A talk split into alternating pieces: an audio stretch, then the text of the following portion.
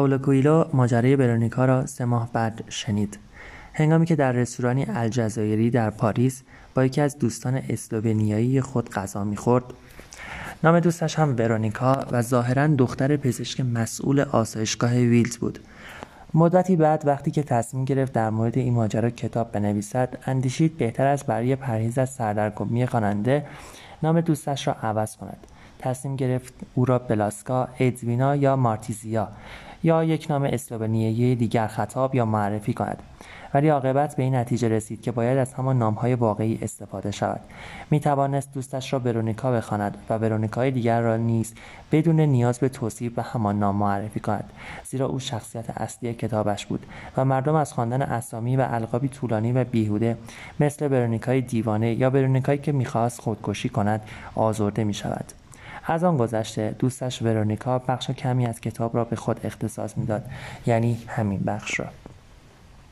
ورونیکا از رفتار پدرش به شدت ناراحت بود زیرا مدیر مؤسسهای در خور احترام بود و روی رساله کار می‌کرد که قرار بود توسط جامعه دانشگاهی حاکم مورد بررسی قرار گیرد. ورونیکا می‌گفت می‌دانم واژه آسیلیوم از کجا می آید تاریخ آن به قرون وسطا برمیگردد که مردم حق داشتند به کلیساها یا مکانهای مقدس دیگری پناه ببرند.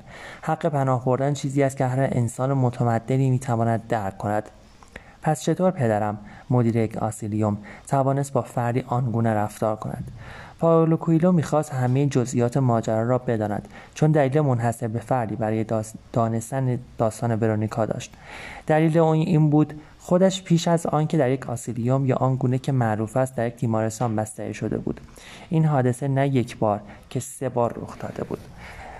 در 1965 1966 و 1967 تیمارستانی که در آن بستری شد آسایشگاه روانی دکتر آیراس در ریو دو ژانیرو بود. هنوز هم علت دقیق بستری شدن خود را مسخره می‌داند. شاید پدر مادرش از رفتار غیر معمول او از رفتار نیمه خجالتی نیمه بروگرای او از عشق او برای هنرمند شدن گیج شده بودند.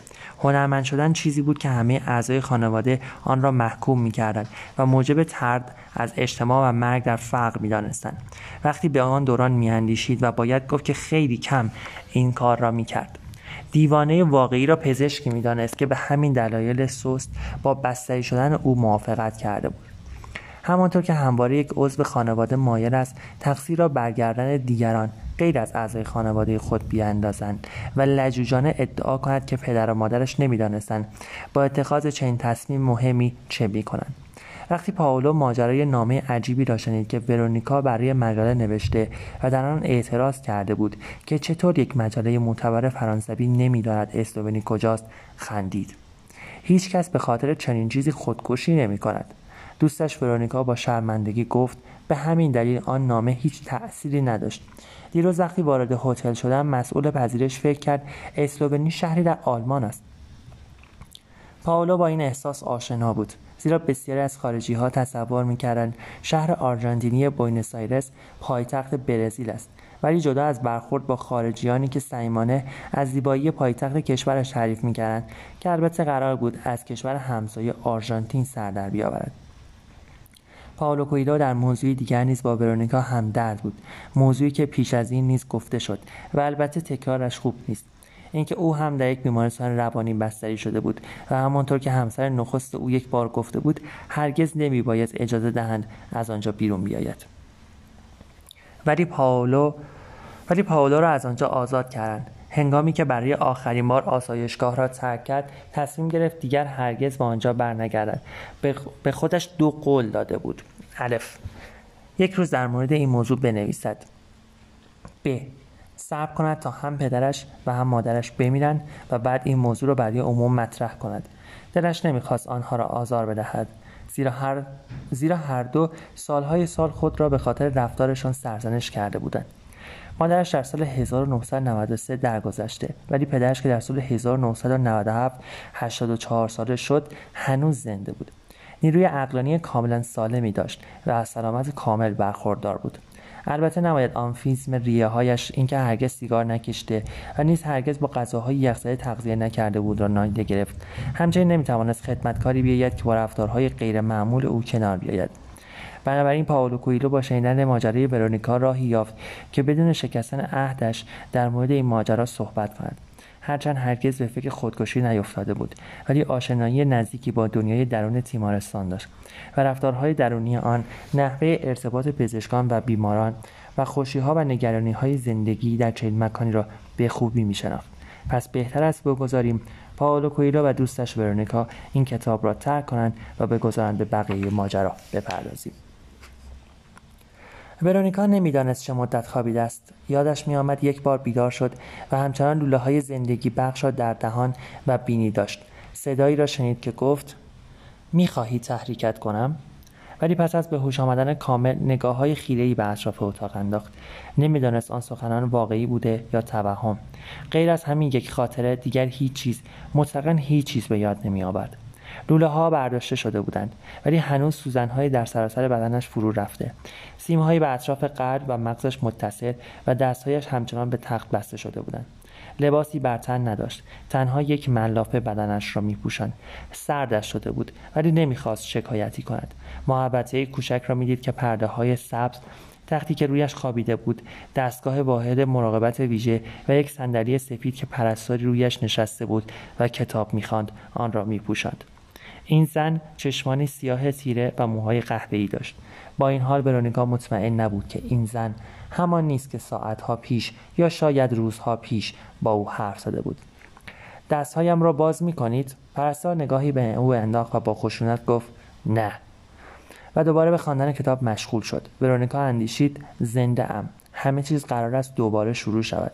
باید مدتی اینجا بمانم تا بفهمند کاملا سالم هستم. بعد می‌گذارند بروم بیرون و دوباره خیابانهای لیوبلیانا را ببینم. میدان اصلی پلهایش مردمی که بر سر کار می‌روند و برمیگردند. از آنجا که مردم همیشه مایلند به دیگران کمک کنند تنها برای اینکه احساس کنند بهتر از آن هستند که همه می‌بینند. کارم را در کتابخانه به من برمیگردانند در مدت کوتاه سرزنم به میخانه ها و باشگاه های شبانه را شروع می کنم در مورد بیعدالتی ها و مشکلات دنیا با دوستانم حرف می‌زنم. به سینما می روم کنار دریاچه قدم می‌زنم. چون قرص خوابا برخوردم از شکل و قیافه نیفتادم. هنوز جوان زیبا و باهوش هستم و هیچ مشکلی در پیدا کردن دوست پسر نخواهم داشت. در واقع هرگز مشکلی نداشتم. در خانه هایشان یا در جنگل ها با آنها عشق بازی می کنم و اجازه نمی دهم از حد معینی تجاوز کنند. ولی پس از اینکه احساس لذت در من اوج می‌گیرد دوباره آن احساس خله و پوچی به سراغم میآید. ما حرفهای زیادی برای گفتن به هم نداریم و هم او و هم من این موضوع را می‌دانیم. زمان برای ابراز بهانه ها به کمک میآید. دیر شده یا باید فردا صبح زود بیدار بشوم و یا سرعت و با سرعت از هم جدا می‌شویم. بدون اینکه در چشمهای یکدیگر بنگریم. به اتاق اجاره سومه برمیگردم. میگوشم مطالعه کنم. تلویزیون روشن می‌کنم تا همان برنامه های قدیمی را ببینم. ساعت شماتتار را کوک می کنم تا درست در همان ساعتی بیدار شوم که روز قبل بیدار شدم و کارهایم را در کتابخانه به صورت خودکار تکرار می کنم. مثل هر روز روی همان نیمکت واقع در پارک روبروی تئاتر می نشینم و ساندویچ می خورم. کنار مردمی می نشینم که آنها هم برای نشستن و ناهار خوردن همان نیمکت های هر روزه را انتخاب کردند. مردمی که همه همان نگاه های خالی را دارند ولی وانمود می کنند به مسائل بسیار مهمی اندیشیدند. بعد به سر کارم برمیگردم. به غیبت همکاران در مورد اینکه چه کسی با چه کسی رابطه دارد. چه کسی از چه چیزی رنج می‌برد و چطور زنی به خاطر شوهرش اشک میریخت؟ گوش میدم و با این احساس زندگی می‌کنم که از دیگران متمایز هستم. زیبا هستم شغلی دارم می‌توانم اگر بخواهم با هر پسری دوست بشوم. پس در پایان روز به بارها برمیگردم و همه چیز دوباره تکرار می شود مادرم که به خاطر خودکشی من از نگرانی دیوانه شده از این ضربه بهبود مییابد و باز از من می‌پرسد که می‌خواهم با زندگی چه کنم. چرا مثل دیگران نیستم؟ و می‌گوید مسائل واقعا آن اندازه که فکر می‌کنم پیچیده نیست. مثلا می‌گوید سالها و پدرم ازدواج کرده و کوشیده به بهترین شکل ممکن مرا بزرگ کند و الگوی مناسبی برایم باشد. لحظاتی می‌شود که به چیزی فکر نکند ولی رشته افکارش تداوم داشت. یک روز از اینکه مادرم همین حرفها را تکرار می کند خسته می شوم و برای اینکه او را راضی کنم با مردی ازدواج می کنم که مجبورم دوستش داشته باشم. او و من راهی برای دیدن رویاهای آینده با هم پیدا می کنیم خانه در حومه شهر فرزندانمان آینده بچه ها در سال اول بیشتر با هم رابطه زناشویی داریم. سال دوم کمتر و بعد از سال سوم. احتمالا فقط هر پانزده روز یک بار به رابطه زناشویی فکر می‌کنیم و سپس هر ماه تنها یک بار آن کار را انجام می‌دهیم. از آن بدتر به ندرت با هم حرف می‌زنیم. خودم را وادار به پذیرفتن شرایط می کنم و نمی‌دانم چه بر سرم آمده چون شوهرم دیگر به من توجهی نمی کند مرا نادیده می گیرد و جز حرف در مورد دوستانش کاری نمی کند انگار آنها دنیای واقعی او هستند. درست در لحظه که نزدیک است ازدواج ما از هم بباشد باردار می شود صاحب فرزندی می شویم مدتی به, همین به هم احساس نزدیکی بیشتری می کنیم و بعد شرایط به همان وضع پیشین برمیگردد. مثل امه. همین پرستاری که دیروز یا شاید روزها پیش درست نمی‌دانم. برایم حرف می‌زد. شروع می‌کنم به چاق شدن. بعد رژیم لاغری می‌گیرم. ولی هر روز هر هفته مدام مغلوب وزن خودم می‌شوم. چون علیرغم همه تلاش ها وزنم بیشتر می‌شود. در آن مقطع شروع می‌کنم به خوردن قرص های جادویی که مانع افسردگی می شود و بعد چند بچه دیگر می آورم که در شبهای زودگذر عشق بازی تولید می شوند. به همه می گویم که بچه ها تنها دلیل من برای ادامه زندگی هستند ولی در واقع زندگی من تنها دلیل هستی آنهاست. مردم همواره ما را زوج خوشبختی تصور می کنند و هیچ کس نمی که زیر این خوشبختی ظاهری فقط تنهایی، تلخی و تسلیم نهفته است. تا اینکه یک روز شوهرم برای نخستین بار مشروقه ای می‌گیرد و من احتمالا مثل عمه آن پرستار شروع به داد و فریاد می‌کنم یا دوباره به خودکشی میاندیشم. ولی در آن هنگام پیر و ترسو شدم و دو سه تا بچه دارم که به کمک من احتیاج دارند و مجبورم پیش از ترک همه چیز آنها را بزرگ و به آنها کمک کنم تا جایی در این دنیا برای خود بیایند. خودکشی نمی کنم یک صحنه نمایشی درست می کنم تهدید می کنم که می‌روم و بچه ها را هم با خود می برم شوهرم مثل سایر مردان عقب نشینی می کند به من می گوید که دوستم دارد و این ماجرا دیگر هرگز تکرار نمی شود حتی به فکرش هم نمی رسد که اگر واقعا تصمیم بگیرم بروم راهی جز برگشتن به خانه پدر و مادرم ندارم و باید تا پایان عمر در آنجا زندگی کنم. مجبور باشم به حرفهای مادر گوش بدهم که تمام روز به من می‌گوید چگونه فرصتهای مناسبی را برای خوشبختی از دست دادم؟ چگونه شوهرم علا رقم خطاهایش مردی نمونه و فوقالعاده است و چگونه فرزندانم به خاطر این جدایی ضربه می‌خورند؟ دو سه سال بعد زن دیگری در زندگی شوهرم ظاهر می شود من می‌فهمم. چون آنها را با هم می بینم یا کسی به من می‌گوید ولی این بار وانمود می کنم که خبر ندارم. همه نیروهای خود را صرف مبارزه با مشروقه اولی او کردم و دیگر نیرویی برایم باقی نمانده. بهتر از زندگی را آنگونه که هست بپذیرم و نه آنگونه که در خیال داشتم. حق با مادرم بود. او همچنان شوهری با ملاحظه باقی میماند. به کار در کتابخانه ادامه می‌دهم. ساندویچ هایم را در میدان روبروی تئاتر می‌خورم. کتاب هایم را می‌خوانم که هرگز نگران تمام کردن آنها نیستم. برنامه هایی را از تلویزیون تماشا می‌کنم که درست مانند برنامه های ده بیست پنجاه سال پیش هستند. غیر از آن ساندویچ هایی را با احساس گناه می‌خورم. چون به تدریج چاق می‌شوند و دیگر به میخانه نمی‌روم. چون شوهری دارم که انتظار دارد به خانه برگردم و از بچه ها نگهداری کنم.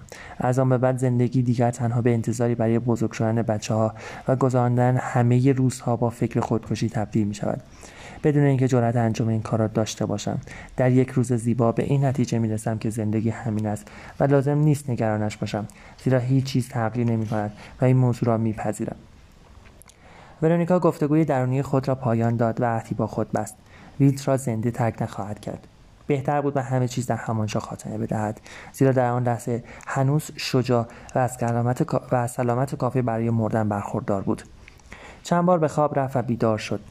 هر بار می‌دید که تعداد دستگاه های متصل به بدنش کمتر و کمتر می شود گرمای بدنش بیشتر می شود چهره پرستاران مدام تغییر می کند ولی همیشه کسی در کنارش بود.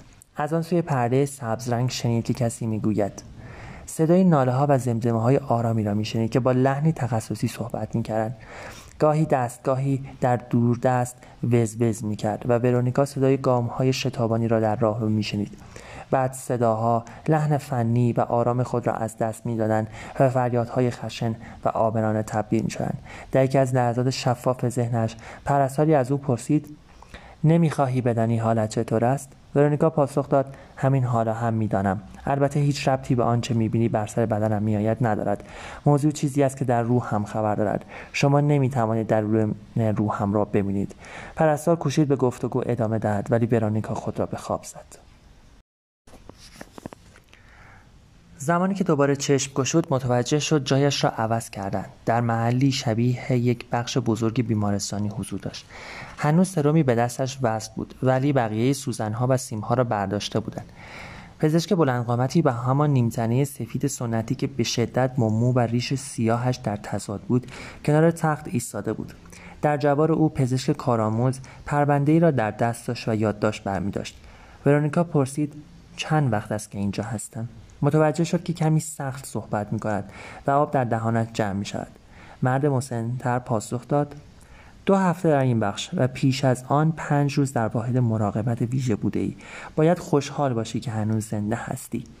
مرد جوانتر شگفت زده به نظر می رسید. انگار آخرین جمله پزشک دقیقا با واقعیت ها منطبق نبود.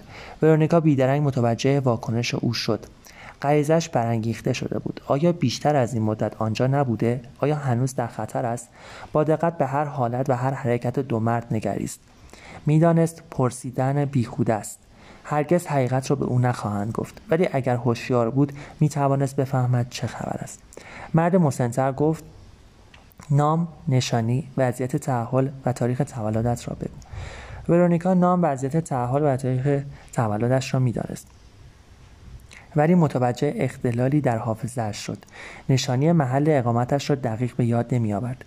پزشک با چراغی 90 در چشمان پزشک با چراغی نور در چشمانش انداخت و مدت درازی در سکوت آنها را معاینه کرد. مرد جوان هم همین کار را کرد. به یکدیگر نگاهی کردند که هیچ معنایی برای دخترک نداشت. مرد جوانتر پرسید توی پرستار شب گفتی که ما نمی‌توانیم درون روحت را ببینیم؟ ورونیکا به یاد نمیآورد. حتی در درک اینکه کیست و در آنجا چه می‌کند هم دچار مشکل بود. شما به خواب مصنوعی القا شده توسط قرص های خوابآور رفتید و به همین دلیل احتمالا دچار اختلال حافظه شده اید ولی لطفا سعی کنید به همه پرسش های ما پاسخ بدهید. پزشک دیگر ردیفی از پرسش های غریب را مطرح می‌کرد. می‌خواست نام مهمترین روزنامه های لیوبلیانا بداند. همینطور نام شاعری که را که مجسمش در میدان اصلی شهر بود. آه هرگز این یکی را فراموش نخواهد کرد. تصویر پرسون بر روح هر اسلوونیایی نقش بسته. می‌خواست رنگ موهای مادرش نام همکارانش و عنوان مهمترین کتابهای داخل کتابخانهاش را بداند. ورونیکا نخست فکر کرد بهتر از پاسخ ندهد. هنوز حافظش مخشوش بود. یعنی همانطور که به پرسش ها ادامه میافت به تدریج آنچه را که فراموش کرده بود به یاد میآورد. در یک مقطع ناگهان به یاد آورد که در بیمارستان روانی است و دیوانه ها مجبور نیستند منطقی باشند ولی به خاطر منافع خود و برای اینکه پزشکان را در کنار خود نگه دارد و تا حد امکان اطلاعات بیشتری در مورد وضعیت خود کشف کند کوشید مغزش را به کار بیاندازد. همانطور که نامها و نشانیها را برمیشمردند نه تنها حافظش که شخصیتش آرزوهایش شیوه نگرشش به زندگی هم باز میگشت. فکر خودکشی که صبح آن روز در زیر چندین لایه مسکر و خوابآور مدفون شده بود دوباره به سطح آمد. مرد مسنتر در پایان پرسشهایش گفت بسیار خوب. چند وقت باید در اینجا بمانم؟ مرد جوان چشمانش را به زمین دوخت. ورونیکا احساس کرد همه چیز در فضا معلق است.